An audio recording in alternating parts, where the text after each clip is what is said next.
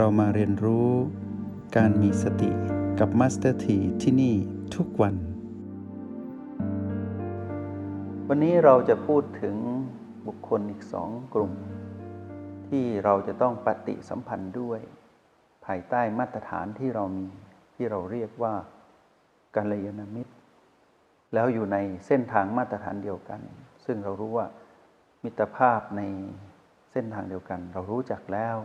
เรียกว่าเส้นทางของกัลยาณมิตร เรามาดูคันลองคลองธรรมที่เราต้องประสบพบเจอกับผู้คน ในกฎแห่งกรรมนี้คนที่ต่ำกว่ามาตรฐานก่อน ถ้าเราพบผู้ที่ต่ำกว่ามาตรฐาน เป็นบุคคลที่เราไม่สามารถไปเปลี่ยนแปลงอะไรได้ เขาเป็นผู้ที่ไม่มีพลังยุน เป็นผู้ที่ไม่มีสติ เราดูมาตรฐานที่ต่ำไปเรื่อยๆ เราจะเห็นว่าคนเหล่านั้นเป็นบุคคลที่เสมือนผู้ที่เราไม่สามารถเปลี่ยนแปลงชีวิตเขาได้ แล้วเขามีโอกาสที่จะมารบกวนการดำรงชีวิตของเรา ซึ่งบนเส้นทางของกัลยาณมิตรนั้นไม่สามารถหยิบยื่นให้ได้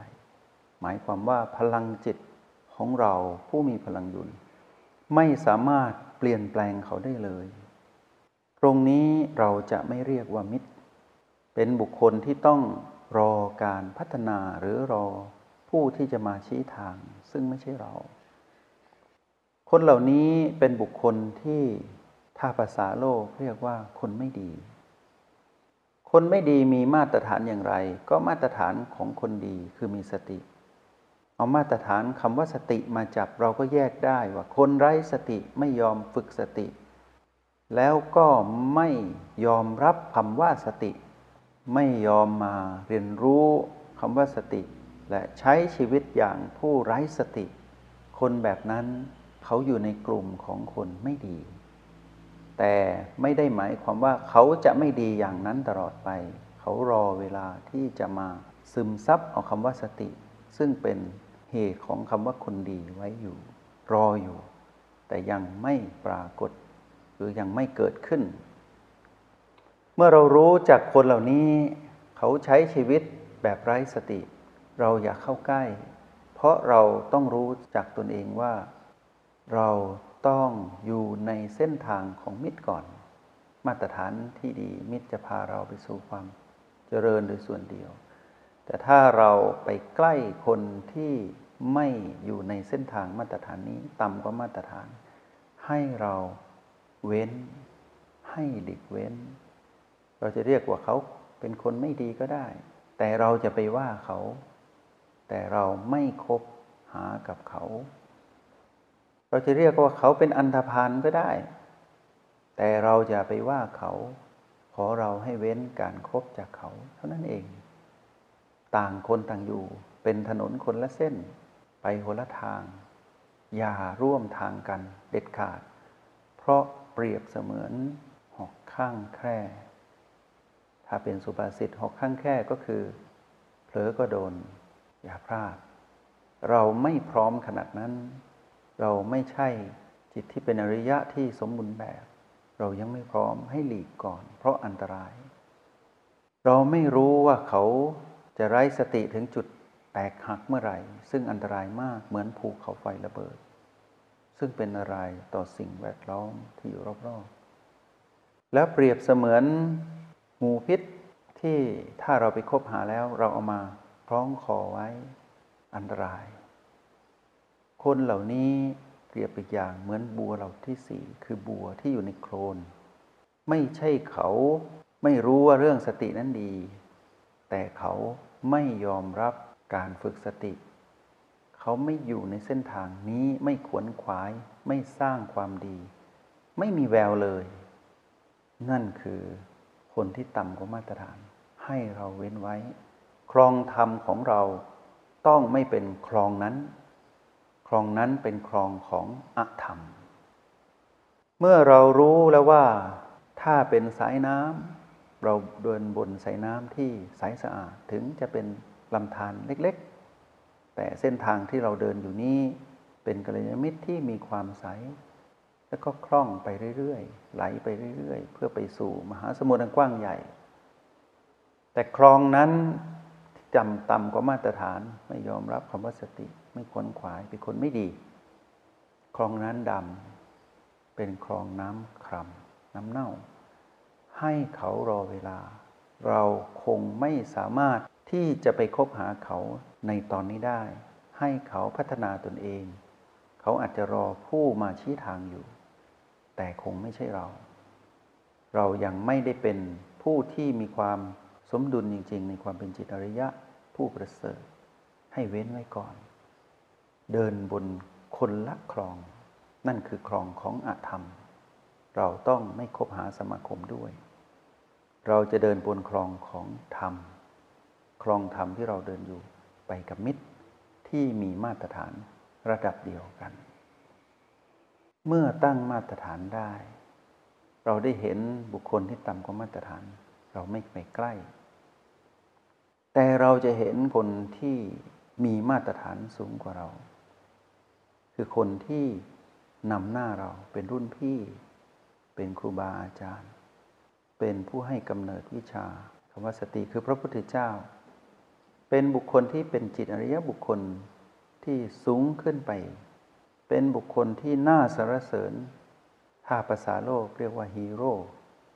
หรือบุคคลที่เป็นแบบอย่าง ในทางธรรม ในคลองธรรม ที่กว้างและลึกกว่าเรา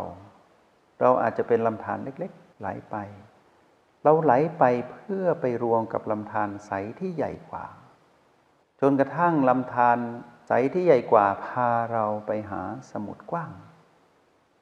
เราอาจจะมีกัลยาณมิตรสองสามคน ในระดับเดียวกันคบหาสมาคมกันไป แล้วก็พากันเดินไปสู่ลำธารที่ใหญ่กว่า สายน้ำที่ใหญ่กว่า เราได้ไปหาผู้ที่ประสบกับความสำเร็จในการเจริญสติที่ดีกว่าเรา ตรงนี้เรากำลังไปพบผู้ที่มีมาตรฐาน ยิ่งกว่าขึ้นไปอีก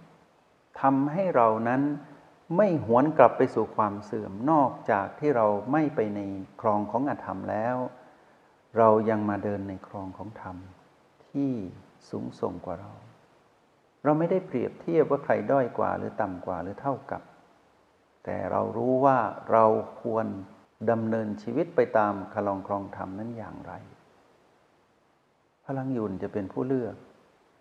เราจะรู้ว่ามียุนกว่าตะกี้เราจะรู้ว่าไม่ยุนไม่ยอมยุนและไม่ยอมที่จะทำอะไรให้มาถึงความยุนตรงนี้ ตรงนั้นเป็นอาธรรม เราก็จะมีแรงดึงดูดธรรมชาติของสิ่งที่ดีจะดึงดูดสิ่งดีมาหากัน เหมือนเราเป็นลำธารเล็กๆ เราก็จะถูกลำธารใหญ่ ดึงดูดเราไป ชั้นใดก็ชั้นนั้น เราจะไปพบผู้ที่มีมาตรฐานเหนือกว่าเรา เราจะไปเคารพยกย่องและชื่นชม ในสิ่งที่เขาทำได้ จึงเกิดการเดินทางไปหามิตรที่ยอดเยี่ยม เดินทางไปหาครูบาอาจารย์ เดินทางไปหาผู้ที่ทำสำเร็จ เดินไปสู่ เส้นทางของธรรมที่ยิ่งใหญ่กว่าเดิม เพราะธรรมชาติเป็นกฎแห่งการรวมกัน เหมือนดั่งสายน้ำที่รวมกัน เป็นการรวมกันด้วยเส้นทางของธรรม ถ้าเรารู้มาตรฐานของหยุ่นของเราเป็นแบบนี้ เราแยกได้ที่ต่ำกว่าแล้ว เราก็จะเลือกชื่นชมและยกย่อง สรรเสริญและเคารพบุคคลที่ทำได้ดีกว่า เพราะเราปรารถนาในการคบหาสมาคมว่า เขาทำได้อย่างไร แนะนำเราได้ไหม แล้วเมื่อคบแล้วทำให้เรามีกำลังใจที่จะไปต่อทำให้เราไม่ขุนแล้วแม่น้ำที่กว้างใหญ่ที่ใหญ่จริง ๆ จะปรับตัวได้เร็วมาก จนถึงกับคำว่า มหาสมุทรจะมีความใสที่สม่ำเสมอ ทีนี้เมื่อเราได้แบบอย่าง เราได้คบหาสมาคมบุคคลที่เราควรยกย่องบูชา จะทำให้เรานั้นเป็นเหมือนดังที่เขาเป็น เพราะเขาทำได้ ในเส้นทางที่ดีงามเราก็จะทำได้เหมือนดังที่เขาทำได้ เขาถ่ายทอดเขาเป็นแบบอย่าง ในโลกแห่งความเป็นจริง นักเรียนในห้องเรียนยมพีที่ฝึกอยู่นี้ย่อมเห็น ไม่ว่าเราจะทำอะไรก็ตามในห้องเรียนนี้พูดถึงคำว่าหยุ่นเส้นทางของธรรม เราได้แยกแล้วว่า ในชีวิตของเราเราจะคบคนได้เพียงสองกลุ่ม คือกลุ่มที่มีมาตรฐานเดียวกับเรา กับกลุ่มที่มีมาตรฐานเหนือกว่าเรา และเราจะไม่คบบุคคลที่มาตรฐาน ต่ำกว่าเรา โดยที่ไม่ได้หมายถึงการเปรียบเทียบเป็นความอดดีทื่อตน แต่เป็นแรงดึงดูดธรรมชาติ เป็นการคัดสรรโดยธรรมชาติของคำว่า ธรรมะและอธรรม ทีนี้เมื่อเรามองไปในโลกแห่งความเป็นจริง ไม่ใช่ด้วยเรื่องของการเรียนรู้ในห้องเรียนนี้อย่างเดียว กรณีที่เรามีภารกิจต้องทำอะไร เป้าหมายในชีวิตทางโลกก็เช่นเดียวกัน เราก็จะเลือกได้ว่าถ้าเราปรารถนาความสำเร็จทางโลก เช่นเรื่องการงานเรื่องครอบครัว เรื่องชีวิตเรื่องสุขภาพ เรื่องใดก็ตามที่เกี่ยวกับการใช้ชีวิตที่ต้องอาศัยพลังหยุนหนุน ในความรับผิดชอบในกฎแห่งกรรม เราก็จะเลือก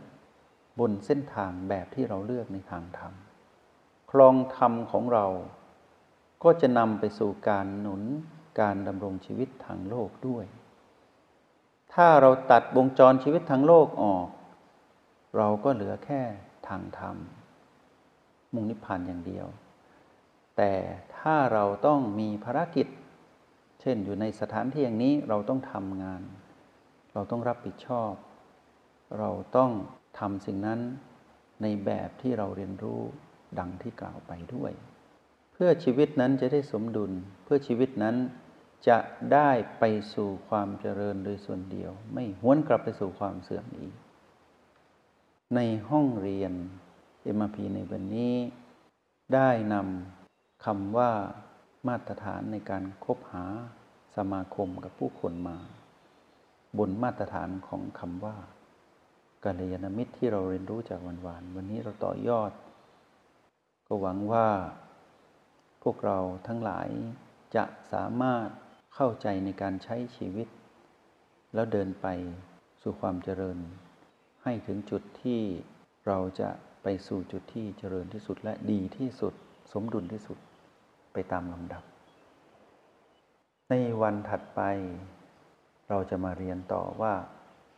การดำรงชีวิตไปตามคลองครองธรรมหรือการ ใช้พลังหยุดนั้น จะมีอะไรให้เราได้เรียนรู้อีก วันนี้เราได้เรียนรู้จากการคบหาสมาคมกับคนสามกลุ่ม เราเลือกเป็นแล้ว ทางธรรมมีสองกลุ่ม คือกัลยาณมิตร มาตรฐานเดียวกันกับที่มาตรฐานเนื้อกว่าเราที่เราต้องเคารพบูชายกย่อง เอาเป็นแบบอย่าง เราเลือก เราพบคนสองกลุ่มแล้ว และเราเลือกที่จะเว้นคนที่มาตรฐานต่ำคือคนที่ไร้สติ แล้วฝึกไม่ได้และยังไม่ยอมฝึก ให้เขาไปตามทางของเขา เพราะฉะนั้นในคลองธรรมแรกที่เราได้มาเรียนรู้ในกลุ่มของคำว่าการพบหาสมาคมกับผู้คนทำให้เราได้แยกแยะได้ ถือว่าคลองธรรมนี้ เป็นสิ่งที่เราทำได้ ไม่เกินความสามารถของเรา แล้วเราก็ต้องยอมรับว่าเรายุนแค่ไหน เราก็ไปตามความยุนของเรา เท่านั้นให้พอใจ แล้วค่อยพัฒนามาตรฐานของตนเองให้สูงขึ้น จนกลายเป็นมาตรฐานที่ดีที่สุด ถึงคำว่าจิตริยะที่สูงส่งระดับอรหันต์นั่นเป็นเส้นทางเดิน